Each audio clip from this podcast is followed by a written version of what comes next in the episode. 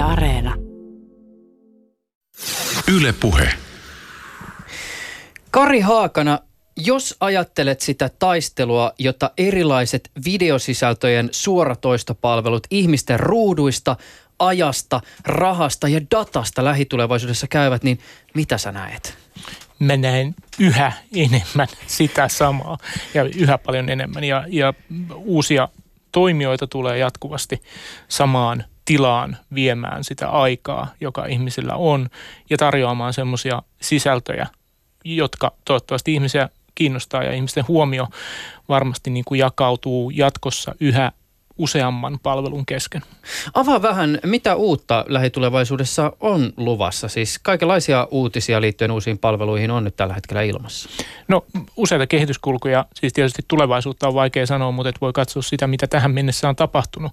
Ja se, mitä on tapahtunut, on se, että, että se videon kuluttaminen, se mitä me on perinteisesti katsottu broadcast, broadcastin kautta, niin se on ensinnäkin siirtynyt internettiin ja mobiilipalveluihin. Ja kun tällaisten palveluiden perustaminen sinänsä on helppoa, niin niitä, niitä perustetaan yhä enemmän. Se, mihin fokus nyt näyttää siirtyneen, on sisältöjen tekeminen. Eli yhä uudet toimijat, sellaiset, sellaiset kuin Netflix tai, tai YouTube, joka aikaisemmin on ollut pelkästään ikään kuin yksittäisten ihmisten tai yksityisten ihmisten tekemää sisältöä pitkälti, niin ne alkaa sijoittaa yhä enemmän rahaa siihen, että sinne saadaan sellaista sisältöä, joka ihmisiä, ihmisiä kiinnostaa. Ja, ja nämä summat on huikeita. Siis ö, Netflix käyttää kymmeniä miljardeja vuodessa siihen, että ne tekee, tekee sisältöä, että ne tekee hyviä ohjelmia. Ja, ja tota, tämä, kehitys kiihtyy ja niitä palveluita tosiaan tulee yhä, enemmän. Niin, tässähän on nyt kaiken näköistä kiinnostavaa lähipiirissä siinä suhteessa, että nyt juuri julkistettiin, kun tätä ohjelmaa tehdään, niin äh, se, että mikä tulee olemaan tämän Disneyn oman mm. striimauspalvelun nimi Disney Plus. Lisäksi huhuja on siitä, että Applen oma äh, striimauspalvelu jossain vaiheessa tässä putkahtaisi ulos. Saa nähdä missä muodossa. Mutta joka tapauksessa tätä isoa kuvaa ja sitten myös näitä pienempiä ilmiöitä tässä lähetyksessä olisi tarko- tarkoitus tarkastella. Tänään siis keskustelemme siitä kamppailusta, jota videon suoratoistopalvelut käyvät ihmisten ruuduista. Kisa näyttäisi kiihtyvän nyt, kun markkinoille on tulossa uusia toimijoita ja niin sanotusti otettavaa vielä on. Kanssani täällä studiossa istuu Yle Areenan Kari Haakana, Lisäksi ääneen pääsee tässä jaksossa Digital Media Finlandin konsultti Jari Muikku sekä Nordic Entertainment Group Finlandin toimitusjohtaja Matias Norbak. Nordic Entertainment Groupin alaisuudessa toimii muun muassa suoratoistopalvelu Viaplay. Tänään on 13. päivä marraskuuta 2018. Ylepuheessa Juuso Pekkinen. Tota, mä voisin lähteä liikenteeseen hieman tälle kulman kautta. Kun me tehdään tätä lähetystä, niin otsikoissa kerrotaan siitä, että lukuisten Marvel-supersankareiden luoja Stan Lee on kuollut. Minkälaisia ajatuksia tai tunteita tämä uutinen sussa herätti? No tietysti on surullista, että Stan Lee on kuollut, koska mies lahjoitti meille hämähäkkimiehen muun muassa ja muutaman muun ö, sankarin. Ja, ja tietysti mielessä Stanley liittyy myöskin striimaamiseen sitä kautta, että et, et hänen luomansa supersankarisarjakuvat ja niistä tehdyt, tehdyt elokuva- ja sarjafranchiseit on, on niin kuin hyvin kuumaa kamaa striimausmarkkinoilla ja elokuvamarkkinoilla ja oikeuksista siihen, että kuka saa tehdä ja, ja kuka tuottaa tämän kaltaista sisältöä ja missä missä jakelukanavassa ne esitetään, niin tämä on, tämä on yksi niin kuin melkein keskeisimpiä asioita, mitä, mitä tässä on, koska se sisältö, jälleen kerran se sisältö on, on niin kuin tosi merkittävä asia. Mm. Ja, ja, tota, ja Stan Lee on ollut luomassa tavallaan sellaista koneistoa, jolla on pukattu markkinoille määräajoin hyvin suuri määrä tietynlaista yleisöä kiinnostavaa sisältöä. Niin mä voisin kuvitella, että kun eri palvelut pohtivat sitä, että no mistä me saadaan sitä tavaraa, joka yleisöä kiinnostaa, niin kaikki tämmöiset ikään kuin siis, no sarjakuvasta ponnistavat episodimaiset, hyvin kompleksiset narratiivit, jotka mm. ihmisiä kiinnostaa, on nimenomaan se juttu, jota nämä palvelut haluaa, koska pitää saada sitä jatkumoa. Siis ei, ei riitä, että sulla on muutama hyvä elokuva, vaan sulla pitää olla niitä sarjoja tai elokuvasarjoja. Juuri niin, ja, ja jos ajatellaan, ajatellaan, että, että mitä, ne, mitä ne palvelut tekee, mitkä on ollut palveluissa hittejä. Esimerkiksi Walking Dead TV-sarjahan perustuu sarjakuvaan ja, ja Marvel, niin kuin sanottu, se on, se on niin kuin tehdas tai universumi, josta, josta niin kuin näitä narratiiveja otetaan ja, ja uudelleen käytetään ja jalostetaan sellaiseen muotoon, että niistä saadaan tämmöisiä pitkiä, pitkiä pitkään jatkuvia tuotteita. Mm. Tämä on muuten tota, si, siinä suhteessa kiinnostava, no nyt puhutaan just näistä Disney-jutuista taas, mutta et, tota, äh, katsoin eilen äh, nuori Hansolo-elokuvan ja, ja sitä katsoessani pohdiskelin sitä, että monelle varmasti niin kuin Star Wars-universumi sellaisena kuin se tällä hetkellä näyttäytyy tai joku aika sitten näyttäytyy, on jollakin tavalla äh, ehkä pyhä. Niin voin kuvitella, että aika monessa kodissa jännitetään, että kun tämä koneisto, jossa mekin nyt tänään keskustellaan, niin vaatii syövereihinsä jatkuvasti ja jatkuvasti sisältöä, niin mitä ikään kuin tämän universumin koherenssille tai pyhyydelle tapahtuu?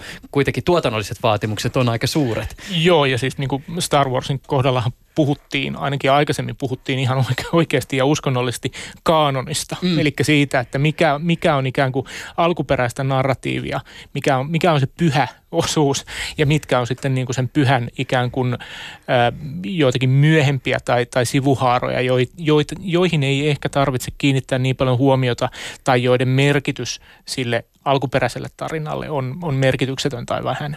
Hmm. Miten tota, jos jollakin tavalla vielä pitäisi sit, jotenkin sanallistaa sitä, että kuinka kova kilpailu hyvistä sisällöistä on suoratoista puolella, niin m- miten sä ehkä konkretisoisit sitä?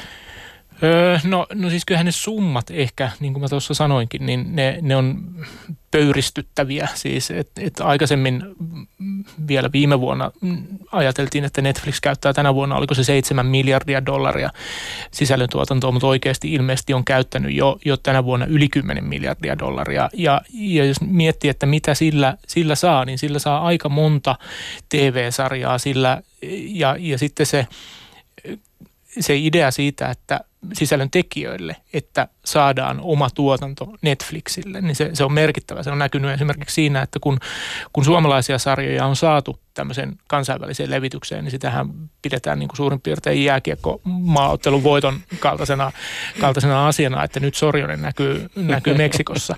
Että tota, et kyllä se, ne, se on, se on niin kuin merkittävä – ja se on niin kuin kulttuurisesti merkittävä asia, että, että on olemassa tällaisia globaaleja jakelukanavia, jossa voidaan niin kuin samalla hetkellä saada se sisältö ikään kuin kenelle tahansa.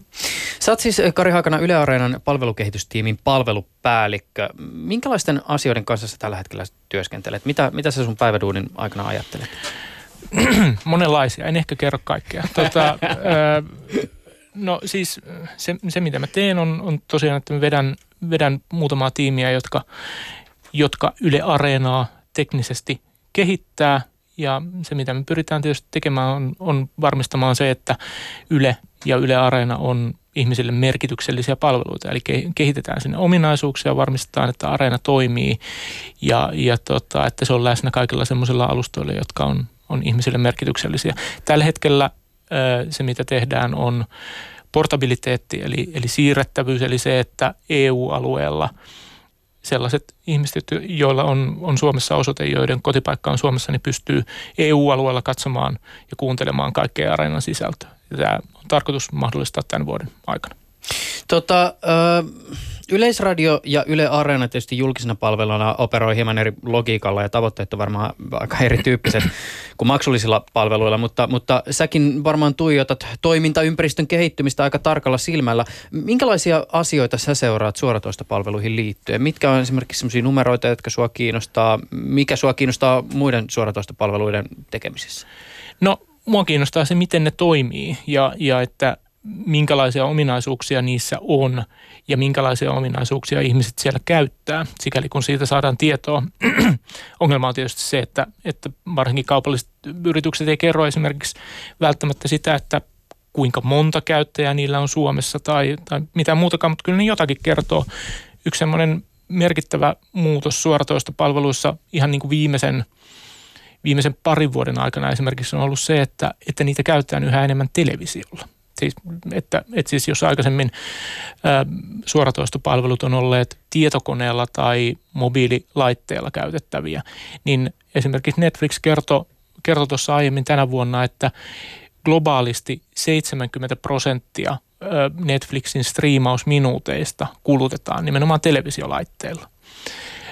Ja tämä on, tämä on niin yksi esimerkki semmoisesta asiasta, mihin pitää kiinnittää huomiota. Millä tavalla ja millä laitteilla ihmiset palvelua käyttää ja miten niissä laitteissa voidaan järkevästi sitä palvelua tarjota, koska se palvelun käyttölogiikka ja myöskin se sisältö, jota katsotaan, riippuu tai, tai siinä on niin kuin vahva korrelaatio siihen, että, että millä laitteella sitä käytetään mm. tai että mihin aikaan sitä.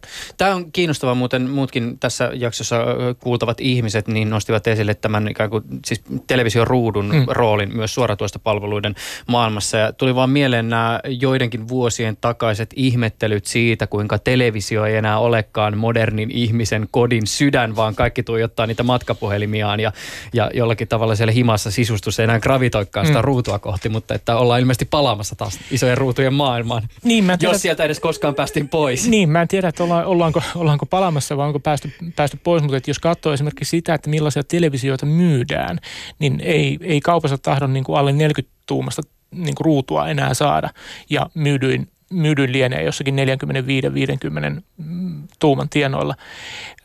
mutta toikin eriytyy, siis että, että meillä, on, meillä on varmasti suurin osa käyttäjistä jos katsoo jotain Netflixin tai, tai, tai tota HBOn käyttäjiä, niin, niin varmasti niistä suurin osa katsoo nimenomaan isolta ruudulta, mutta sitten taas YouTuben käytöstä suurin osa veikkaisin tapahtuu ö, kännykällä, mutta YouTubekin on kertonut, että, että niin kuin se, mikä kasvaa siellä tai suhteellinen osuus kasvaa, on nimenomaan ison ruudun käyttö. Eli, eli kyllä se kyllä se niin kuin televisioruutu on edelleen merkittävä tekijä. Sillä ei vain välttämättä katsota broadcast, siis lineaarista mm. TVtä, vaan, vaan sillä katsotaan yhä enenevässä määrin videota, jota halutaan juuri sillä hetkellä katsoa, riippumatta siitä, että mikä se, mikä se broadcastin sillä hetkellä tarjoama sisältö on. Niin just. Tässä yhteydessä muuten lienee sivuhuomiona syytä mainita jotakin tällaisia käsitteitä, jotka tulevat varmasti toistumaan tämän jakson aikana. Tämä lineaarinen televisio, eli siis puhutaan perinteisestä mm. televisiosta. Sitten varmaan puhutaan VODsta tai VODista, eli mm. video on demandista. Mm. Ja sitten veikkaan, että tässä tullaan myös kuulemaan semmoinenkin termi kuin SWOT, millä vielä se tulee sitten subscription-sanasta mm. se S, eli siis tämmöiset maksulliset tilauspalvelusanat. Pitääkö vielä joku suomentaa? En, en mä tiedä, eiköhän noilla pääse ainakin liikkeelle. Yes. Äh, olin yhteydessä Digital Media Finlandin Jari Muikkuun ja hänen kanssaan keskustelimme muun muassa siitä, miten hän hahmottaa videon suoratoistopalveluiden välisen taistelun isoa kuvaa. Yle Puhe.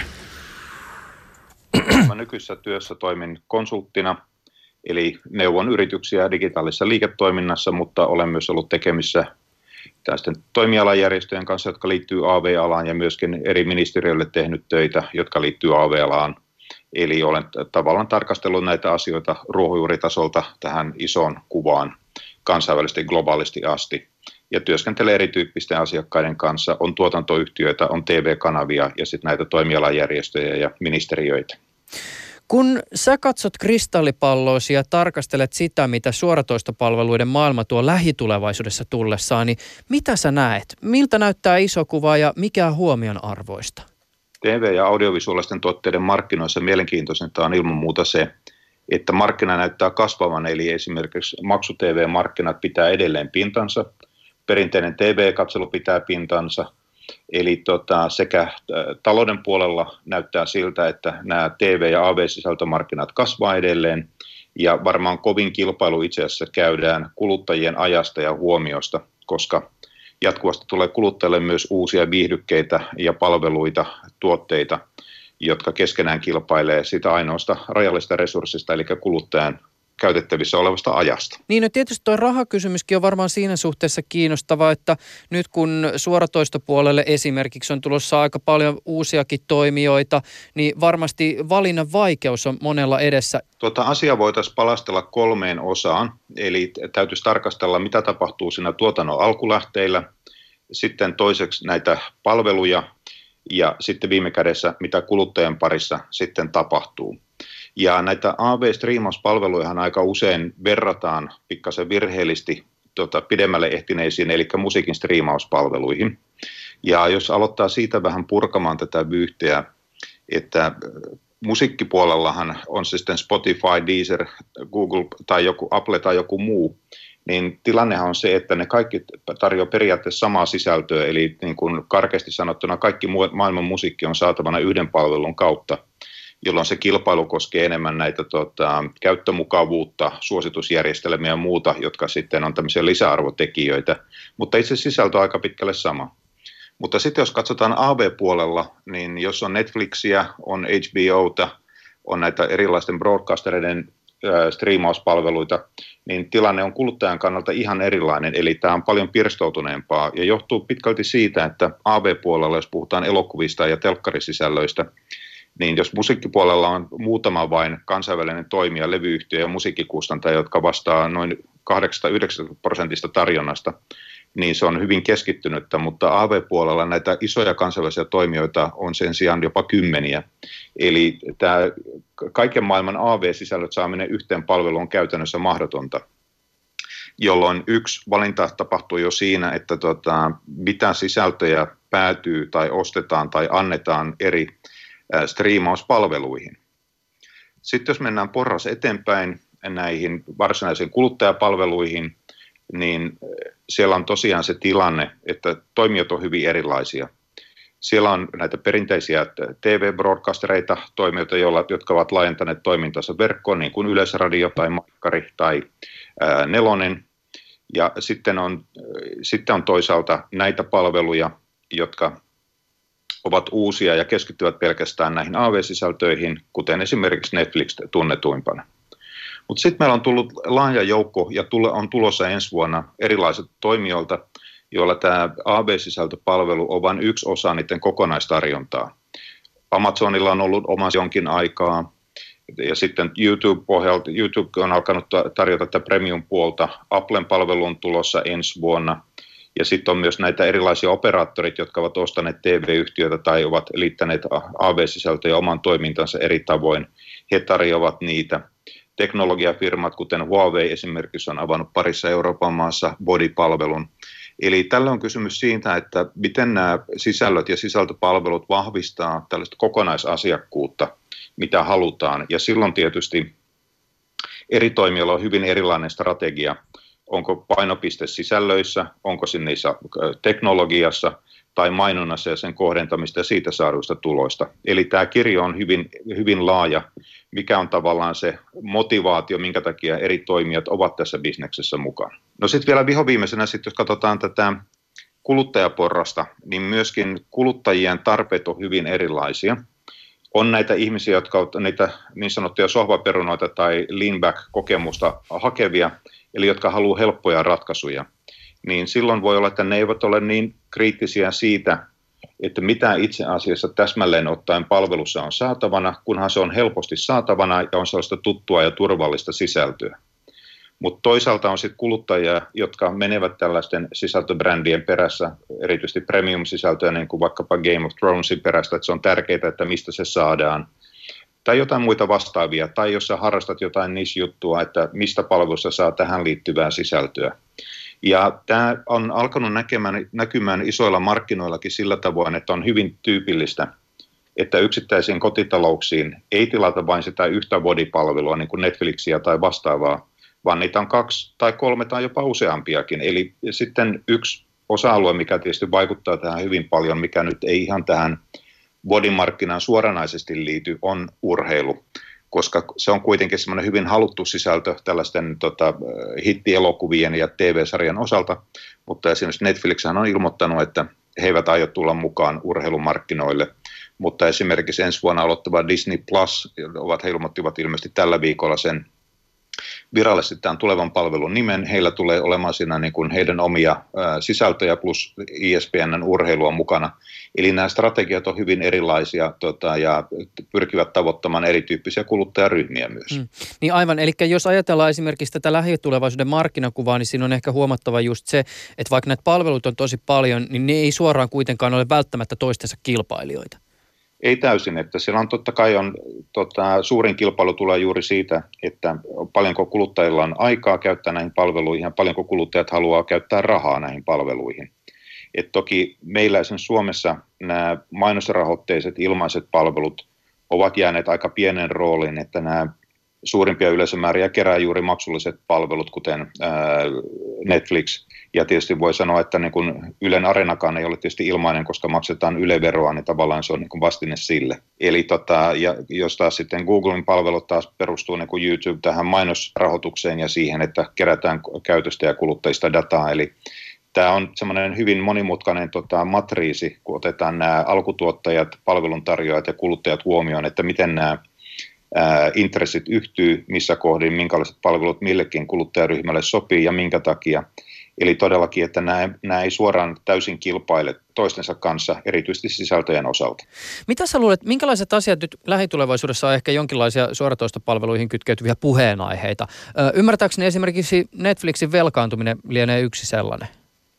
Joo, se on, Netflixin velkaantuminen on tietysti sellainen aihe, joka kiinnostaa lähinnä alan ammattilaisia, että kuluttaja se ei tietenkään kauheasti hetkauta se, että jos tuota, vaikka Netflix sattuisi menemäänkin nurin, niin se tarkoittaa sitä vaan, että siihen meni ehkä niin kuin sitten osa sitä kuukauden maksusta, mutta olettamuksena, että siitä ei sen enempää niin kuin yksittäinen kuluttaja kärsi, mutta toki voi olla myös sitten se, että miten, miten käy sen tarjonnan ja se alkuperäisisällä, mitä sinne on tilattu, mutta se on totta, että Netflixin kokonaisnettovelkahan on jo yli 30 miljardia ja he ottivat juuri äsken pari miljardia lisää lainaa. Ja jättävät vuositasolla niin kuin tuota,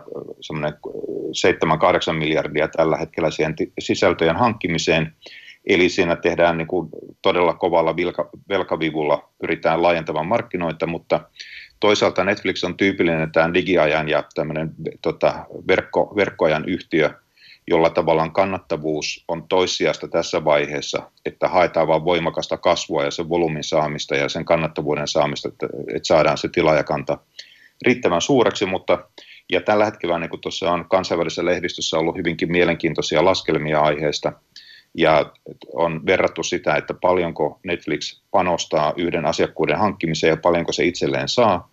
Että se on toistaiseksi pysynyt niukasti plussan puolella ja viimeinen kvartaali olikin tota, kirjanpidollisesti oli voitollinen, mutta tota, kassavirta on hyvin vahvasti negatiivinen, eli siinä, siihen liittyy hyvin suuria riskejä, jos tämä kasvu ei jatku tarpeeksi pitkänä ja vahvana, ja sitten, että jos ei niitä asiakkuuksien pitoa saada tarpeeksi vahvaksi. Me ollaan tässä jo hieman äh, puhuttukin tuosta YouTube Premiumista, mutta mä äh, jollakin tavalla ainakin itse tulkitsen sen, että se on ehkä tässä suoratoistobisneksessä semmoinen toimija, joka tulee tavallaan vähän niin kuin takavasemmalta, koska no tietysti sillä on olemassa esimerkiksi näitä alkuperäissarjoja, mutta tuntuu, että se ehkä niin kuin suoremmin haastaa vaikka niin kuin musateollisuutta tai tämmöisiä niin kuin musan striimauspalveluita.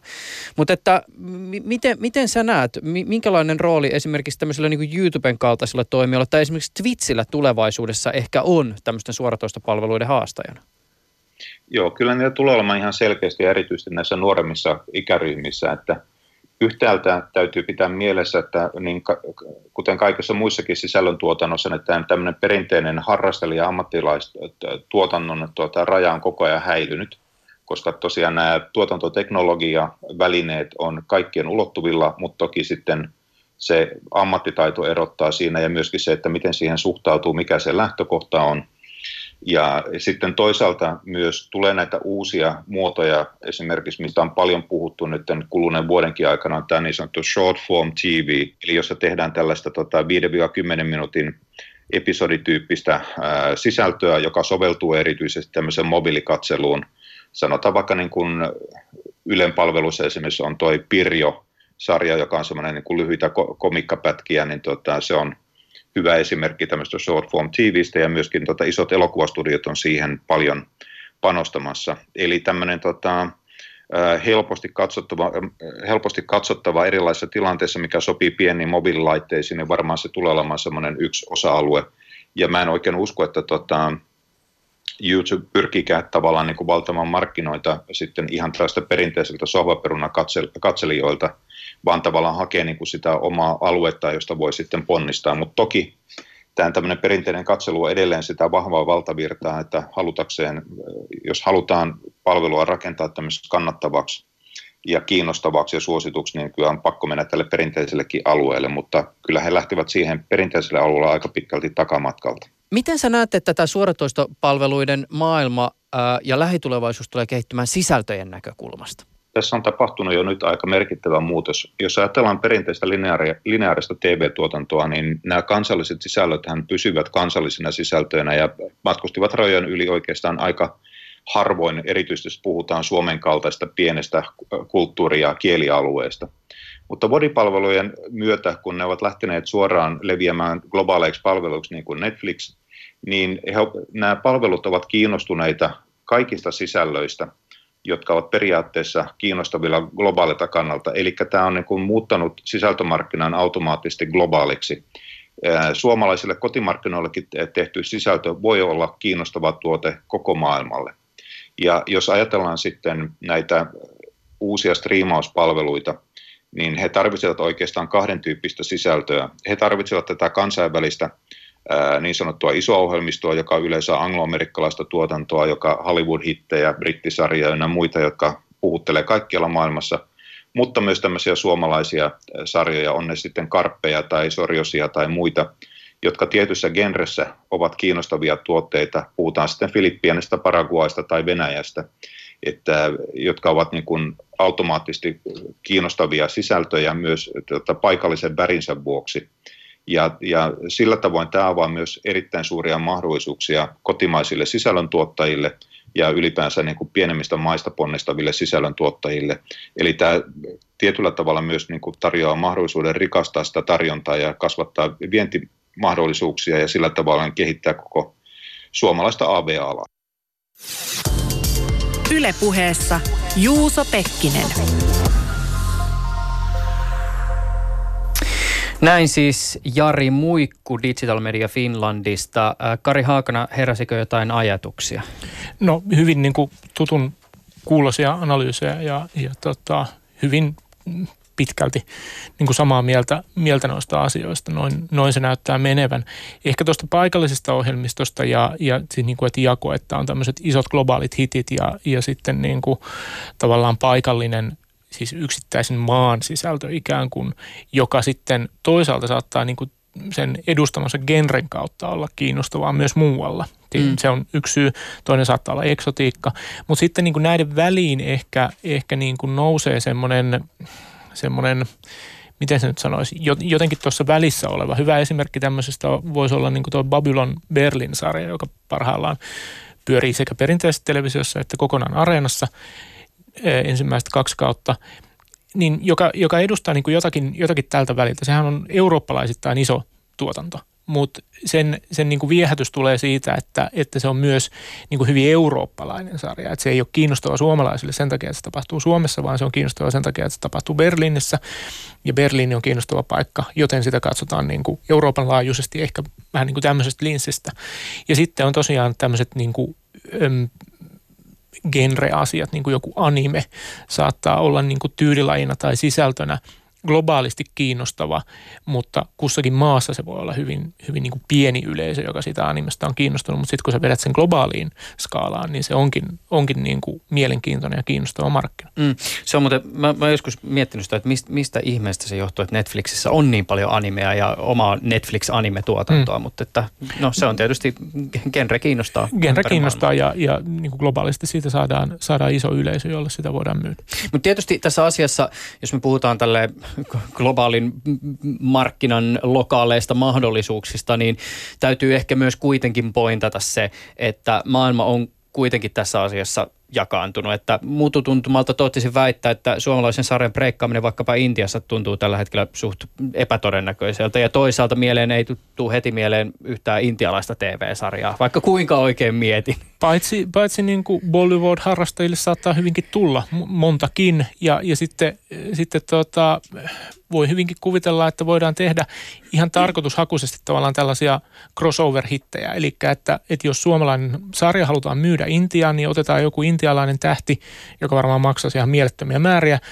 pudotetaan se suomalaiseen sarjaan ja kas, sillä on Delhissä katsoja esimerkiksi. Mm. Siis tämän kaltaisia asioita voidaan tehdä. Niin, että tähän tehdään. Esimerkiksi Hollywood-tuotannoissa nähdään paljon sitä, että kiinalaista rahaa on mukana, mm. lisätään kiinalaisten näyttelijöiden osuutta, enemmän kulttuurisia elementtejä sieltä maailmasta Juuri ja näin. syntyy tämmöisiä kansainvälisiä hybridejä. Mutta tota, äh, tässä tietysti yhtenä pohdiskeluna voi myös miettiä sitä, että äh, okei, nämä sisällöt on asia erikseen, mutta sitten taas toisaalta äh, jos ajatellaan kymmenen vuoden päästä tilannetta, niin voiko olla, että esimerkiksi näiden yhdysvaltalaisten suoratoistopalvelun jättien rinnalla yhtäkkiä meillä onkin täällä Suomessa tunnettuina toimijoina vaikka venäläisiä tai intialaisia tai kiinalaisia palveluita? Ihan, ihan mahdollista siis varsinkin kiinalaiset palvelut tai niin kuin kiinalainen bisnes ylipäätään on, on semmoinen asia, jota, jota ei voi niin kuin, mm, sivuuttaa. Että jos katsoo sitä, mitä kiinalaiset tällä hetkellä tekee automarkkinoilla ja varsinkin niin kuin sähköautopuolella,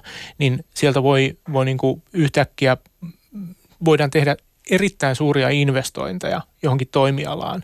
Ja, ja en mä nyt ehkä käytä tässä kohtaa sanaa hybridivaikuttaminen, mutta että jonkinlainen niin kuin kulttuurinen vaikuttavuus sille, että, että, että tehdään niin kuin audiovisuaalisia tuotteita – jotka, jotka on niin kuin kiinalaisia ja, ja jotka ikään kuin välittää sellaista kulttuurista sanomaa, joka, joka on, on tota, sieltä peräisin, niin kyllähän sille varmasti on, on myös intressiä. Sen lisäksi, että se, on, se voi olla merkittävää bisnestä ihan, ihan itsessään. Mm.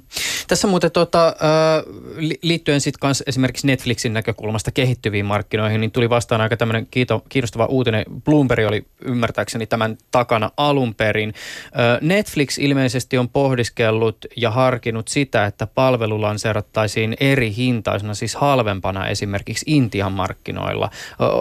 Huomasit se sattumoisin tämän? En, mä en tota nähnyt, mutta se on ihan looginen, looginen liike. Siis, että ei, et, jos... 30 miljardin velat painaa ja jostain niin. pitäisi kasvua saada. Niin, ja, ja sitten, että jos, jos se kasvu saadaan sillä, että myydään, myydään tavaraa, jonka hinta on kuitenkin, niin kuin, sehän on puhtaasti niin kuin päätettävissä oleva asia. Ei, ei mistään niin kuin mistään taivaasta ei tipahda, että se tilaushinta pitäisi olla tämä viikossa tai kuukaudessa, joten se voidaan semmoisille markkinoille, jossa ostovoima on pienempi, niin myydä pienemmällä hinnalla, jos sillä saadaan isompaa yleisöä ja sitten saadaan näytettyä esimerkiksi investoijille kasvua. Että kyllä se niin kuin on, on ihan looginen liike. Onko sulle muuten tuttu semmoinen palvelu kuin Hotstar Premium? Öö, nyt en ehkä fiksuna miehenä sano tuohon yhtään mitään, koska Hotstar Premium kuulostaa hyvin epäilyttävältä. no se intialaisille ei välttämättä sitä ole. Esimerkiksi okay. The Verge kertoo, että se on yksi tällaisia niin kuin suosituimpia äh, suoratoista palveluita videon osalta Intian puolella. Okay. Sen, joo, se, Mutta se en ole siis koskaan kuullut ja, ja tämä on niin kuin kuvaava. niin, niin just, just nimenomaan näin. Me tuossa tota, Muikun kanssa tätä asiaa hieman äh, pohdiskeltiin ja pyöriteltiin, mutta mä haluaisin vielä ehkä kuulla sun, sun suustasi tämän. Mä luulen, että sä sanallistat tätä vähän eri tavalla. Kuten tuossa keskustelusta kävi ilmi, niin eri palveluntarjoajat ponnistaa hieman eri näkökulmasta. Siis m- miten sä jäsenet tai luokittelet sitä, että, että minkälaisia toimijoita alalla on? Siis maallikollekin on selvää, että, että sisältöjä asiakkaalle tarjoavat esimerkiksi verkko-operaattorit ja sitten Netflix, niin kyllä ne aika paljon tavallaan niin näyttää erilaisilta mm. palveluilta, puhumattakaan siitä, että se takavasemmalta tulee joku Huawei oman palvelunsa kanssa. Joo, niin kuin, niin kuin Jari Muikku tuossa mun mielestä hyvin, hyvin noit jaotteli, että et, et siihen markkinaan voidaan tulla hyvin eri lähtökohdista. Että on nämä perinteiset toimijat niin kuin Yle tai, tai Maikkari Suomen markkinoilla – mutta sitten niin kuin rautapuolelta voidaan tulla. Siis YouTube on Googlen omistama yhtiö ja, ja, ja Google ikään kuin on, on verkkoyhtiö, mutta taas Apple on perinteisesti ymmärretty laitevalmistajana ja se tulee sieltä sillä kulmalla. Se, se mitä, mitä Apple ensisijaisesti myy, on, on pitkälti laitteet, niin kuin Apple TV, jolla voidaan sitten kuluttaa sitä Applen si- tulevaa palvelua. Siteeraan Mikko Hyppöstä nyt, myy ylihintaista rautaa. Mä, mä en ota siihen kantaa, mutta myy rautaa.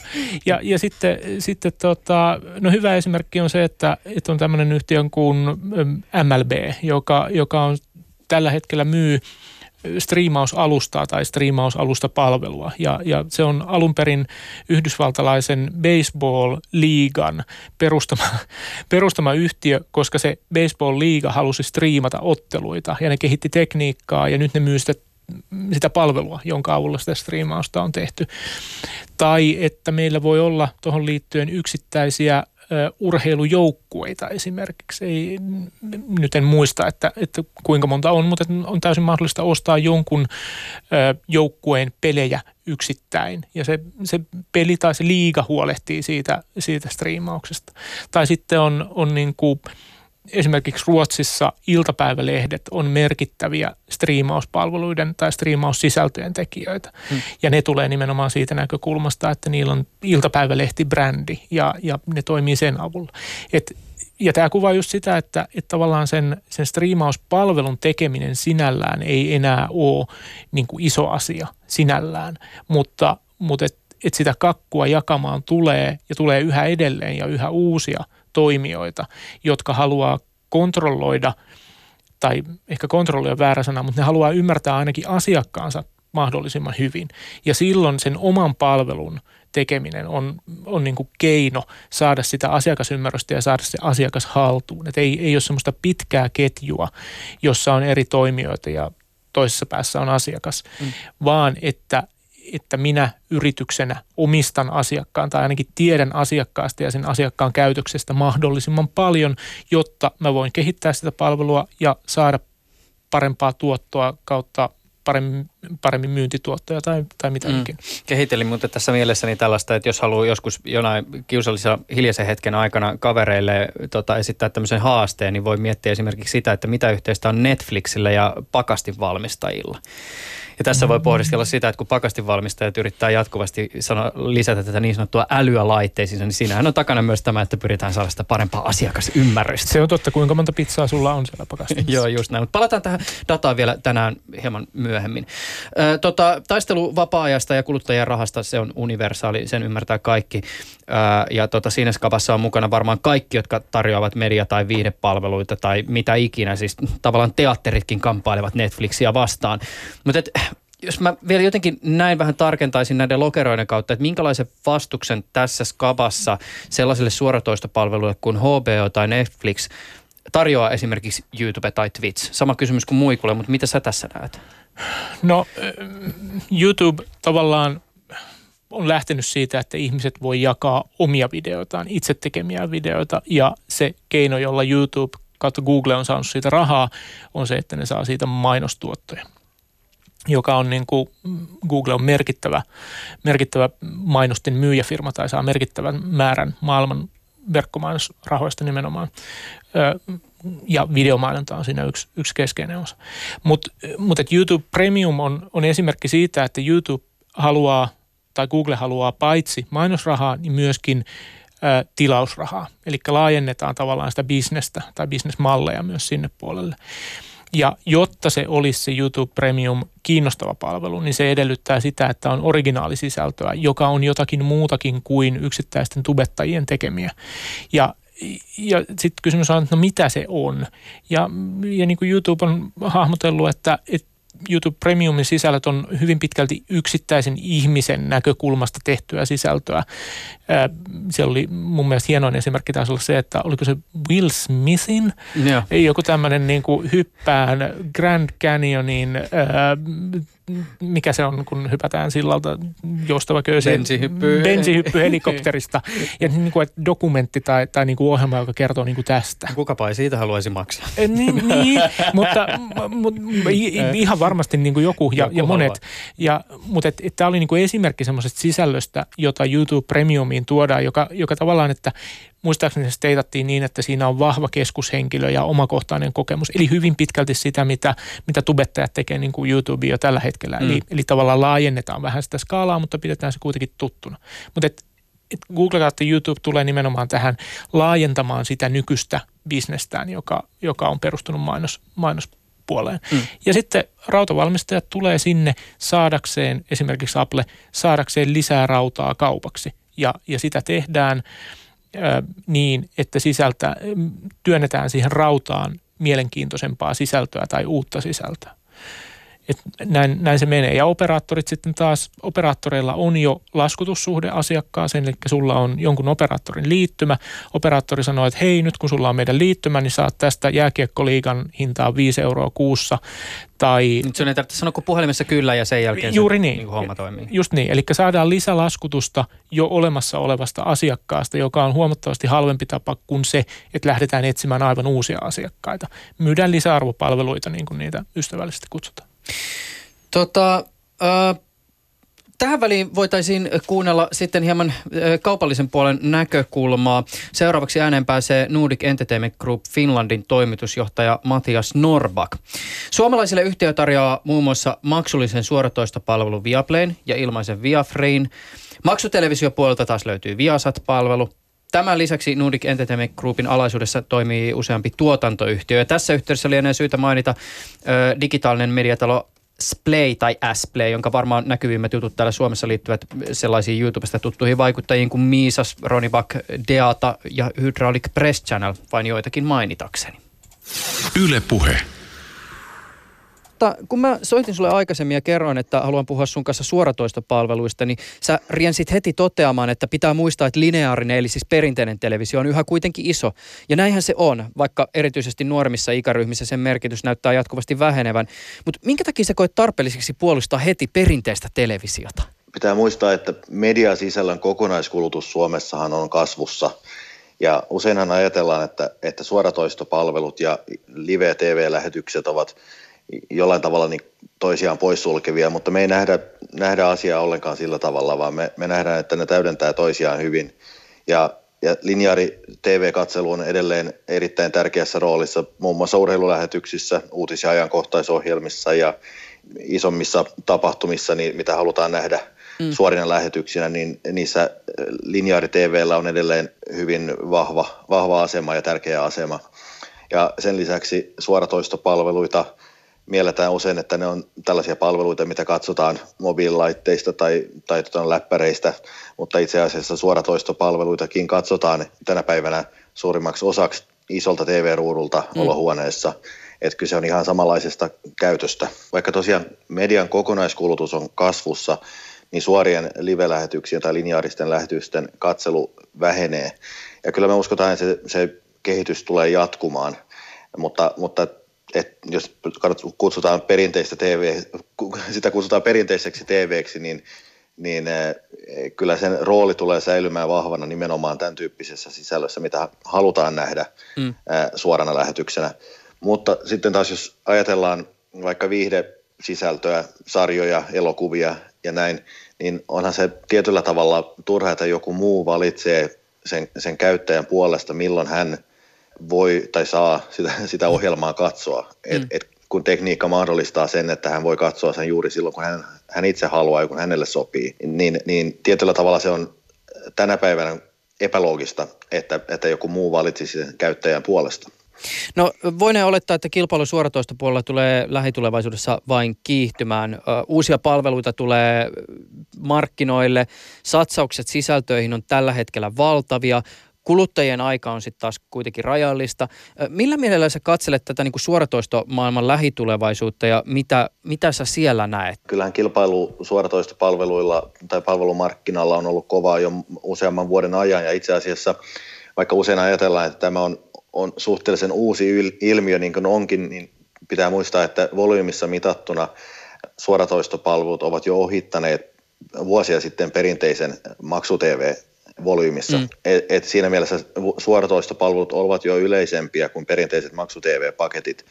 Et siinä mielessä ei ole, ei ole kyseessä niin u, uudesta ilmiöstä, mutta kilpailu varmasti kovenee, se on ihan selvä. Ja Suomi on tietysti, Pohjoismaat ovat siinä mielessä kansainvälisiä jättejä kiinnostava markkina, että Suomessa ja, ja muissa Pohjoismaissa kuluttajat ovat aika, aika nykyaikaisia kulutustavoissaan – ja on aika nopeita ottamaan uusia palveluita käyttöön, mutta sitten taas Pohjoismaat ovat kuitenkin aika pieni markkina kansainvälisesti mitattuna. Ja me uskotaan, että ja sillä millä Nordic Entertainment Group ja Viaplay kilpailee ja, ja haluaa rakentaa kilpailuetua ensisijaisesti pohjoismaalaisella sisällöllä ja, ja kansallisesti kiinnostavalla huippuurheilulla – joka tyypillisesti halutaan tietenkin selostettuna suomeksi tai ruotsiksi ja mielellään tuttujen profiilien toimesta.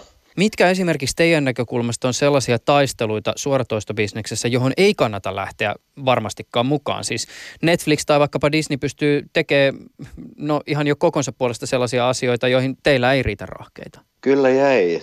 Mä sanoisin näin, että, että tota noin Netflixillä on kuitenkin fokus enemmän, enemmän tota isommilla markkinoilla ja jos vertailee nyt vaikka, vaikka pohjoismaalaisia tuotantoja, niin, niin tota noin, Viaplaylla on, on nyt 14 julkaistua sarjaa ja yli 40 putkessa, jossa on puhtaasti pohjoismaalainen ja myöskin suomalainen fokus, kun taas kansainvälistä sisältöä oikeastaan kuka vaan pystyy ostamaan ja sitä tulee, tulee niin monesta eri paikasta, että siinä enemmän on ratkaisevaa sitten, että on tarpeeksi tuoretta sisältöä. Me, me ei nähdä, jos me ajatellaan Netflixiä ja sen kaltaisia kansainvälisiä gigantteja, että, että meidän tarvii välttämättä taistella heidän asiakkaista, koska markkina on kuitenkin kasvava edelleen. Et me ennustetaan, että et markkinakoko tulee, tulee tässä 3-5 vuoden tähtäimellä lähestulkoon tuplaantumaan vielä.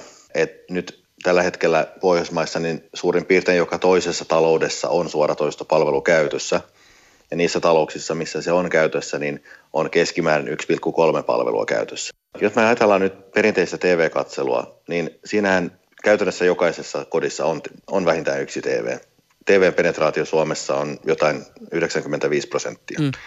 Ja me uskotaan, että, että suoratoistopalveluista tulee vastaava standardi. Et kolmen tai viiden vuoden päästä penetraatio on todennäköisesti kasvanut nykyisestä 45-50 johonkin 70-80 prosenttiin. Siihen vielä lisättynä se, että, että useassa taloudessa tilataan useampaa kuin yhtä palvelua. Kyllä siis se on selvästi meidän mielestä jo nähtävissä, että, että maksuhalukkuus mediasisällöstä on kasvanut. Eli, eli jos, jos vertailee, vertailee vaikka just perinteistä maksu-TVtä SVODiin, eli, eli totta noin, tämmöisen kuukausimaksulliseen video on demand-palveluun, niin tosiaan volyymilla mitattuna se on jo ohittanut perinteisen maksu TVn. Se on myöskin opettanut kuluttajat, joistakin palveluista joutuu maksamaan, ja hintataso tosin on, on myöskin aavistuksen matalampi kuin perinteisessä maksu TVssä. Että kyllä me uskotaan, että se kehitys tulee jatkumaan, se on ihan selvä. Ja myöskin, myöskin tota noin, ehkä hieman vanhemmat kuluttajat arvostaa tiettyä sarjaa, ja, ja löytää, löytää tota noin suoratoistopalvelun, joka, jossa se haluttu sisältö löytyy. Mutta sitten samalla se tarkoittaa myös, että, että kuluttajat ovat yhä liikkuvampia ja vaihtaa useammin suoratoistopalvelusta toiseen. Teillekin varmasti data on liiketoiminnassa olennaista siinä, missä sisällötkin. Miten sä sanallistaisit käyttäjädatan merkitystä suoratoistopalvelulle ja miten te esimerkiksi hyödynnätte dataa palvelaksenne teidän asiakkaita paremmin? Kyllä datalla on, on äärimmäisen suuri merkitys, varsinkin siinä, että kun, kun mittaa, että mitkä sisällöt toimii ja mitkä sisällöt, mitä sisältöjä kuluttaja katsoo ja mitkä sisällöt ovat sellaisia, jotka, jotka niin sanotusti lisää käyttöä tai voi vetää johtopäätöksiä siitä, kun tulee uusi asiakas, niin, niin tota, mitä, mitä se uusi asiakas ensimmäisenä haluaa, haluaa nähdä, niin voi vetää johtopäätöksiä siitä, että mikä toimii myöskin myynnillisesti.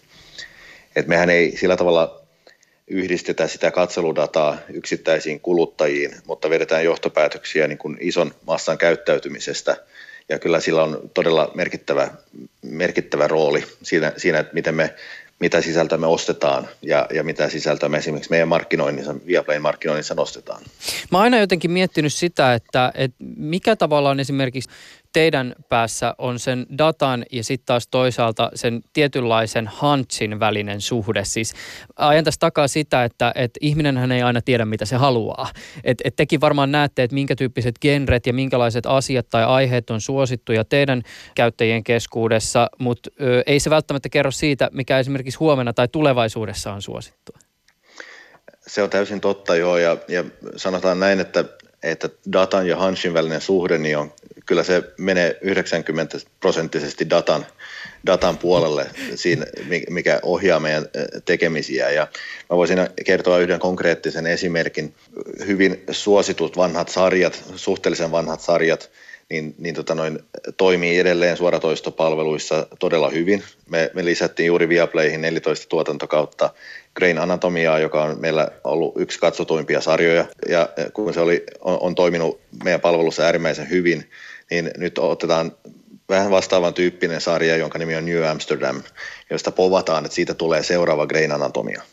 Eli, eli kyllä siinä se data on se, mikä, mikä käytännössä ohjaa, ohjaa todella pitkälle meidän tekemisiä. Mitä reittejä pitkin sä muuten itse kulutat liikkuvaa kuvaa? Tällä hetkellä niin, niin en, en käytä lineaarisia palveluita ollenkaan. Meidän, meidän taloudessa meillä on, meillä on neljä suoratoistopalvelua käytössä. Ja, ja käytännössä kaikki nämä isommat, mitä markkinoilla on.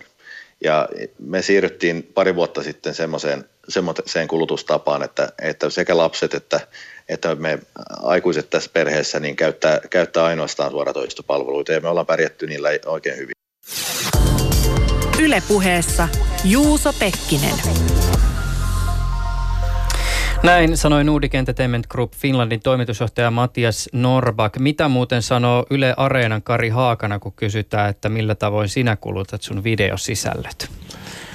No, kyllä mä, en, en mä osaa niin prosenttilukua sanoa, mutta, mutta et kyllä nyt luulisin, että, että suurimman osan videosisällöstä, siis reilusti yli 50 prosenttia kulutan, kulutan nimenomaan ähm, Vodi kautta Svodi muodossa että uutiset ehkä on niinku sellainen, jota, jota katson liveenä, mutta, mutta siinäpä se. Mm.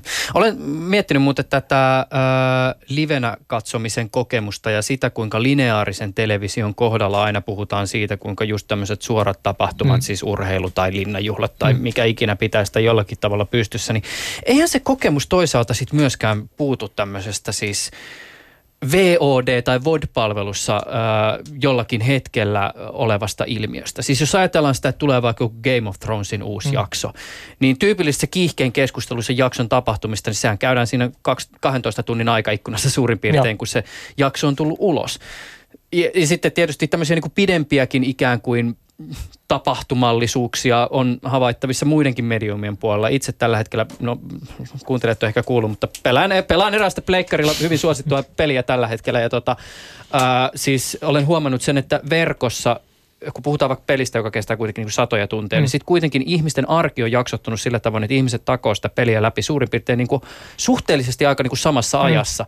Ja sitten suurin piirtein samassa ajassa käydään keskustelut niistä erilaisista juonenkäänteistä, jotka vastaan tulevat.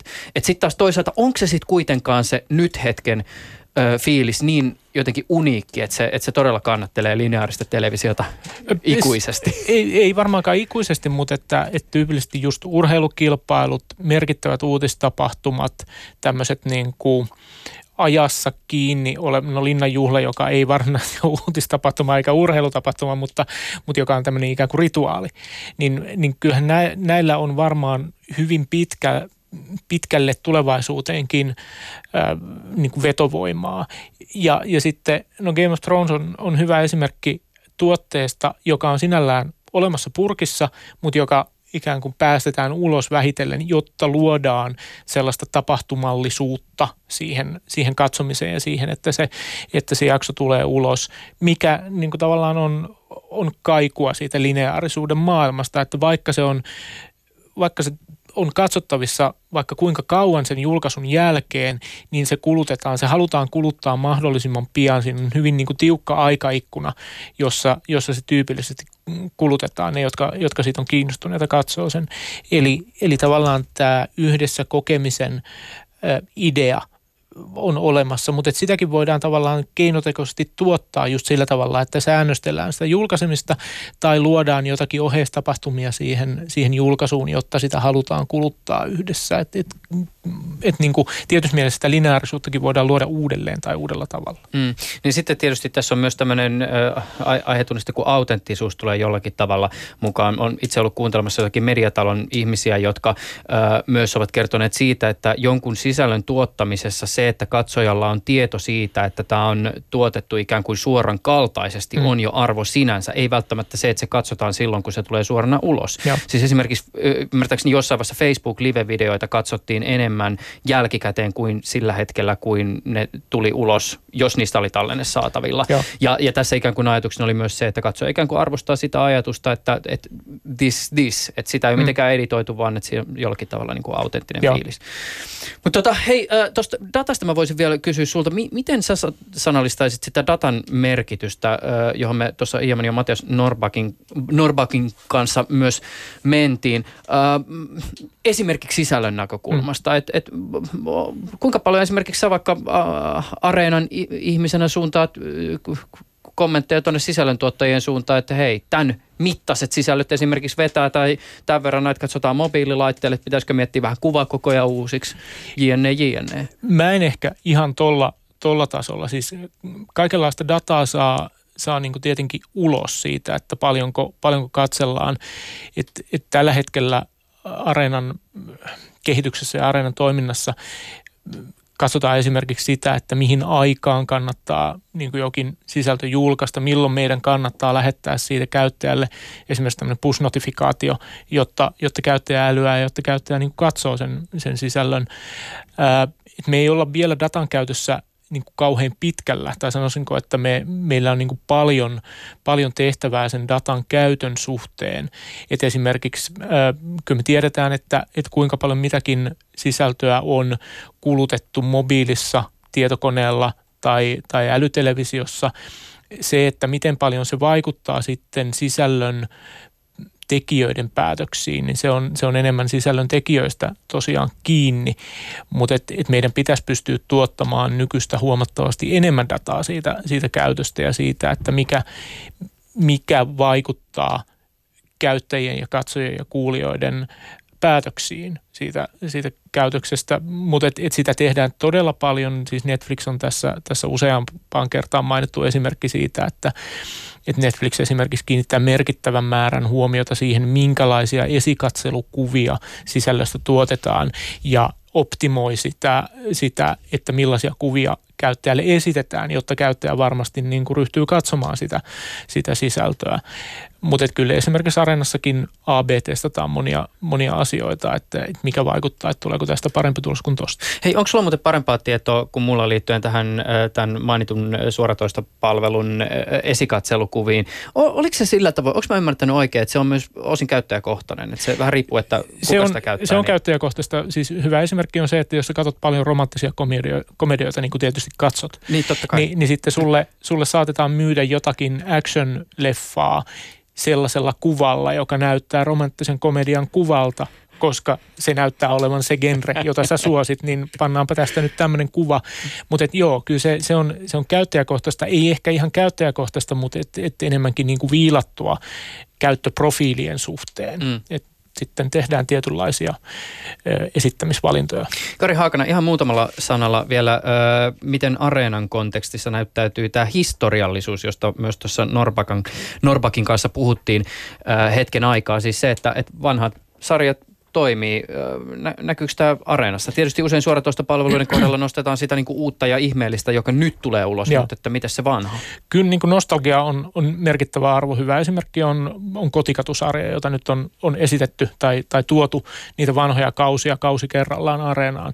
Niin aina kun se uusi kausi tulee, niin kyllä se, se niin kuin nousee merkittävästi kulutetuksi sisällöksi.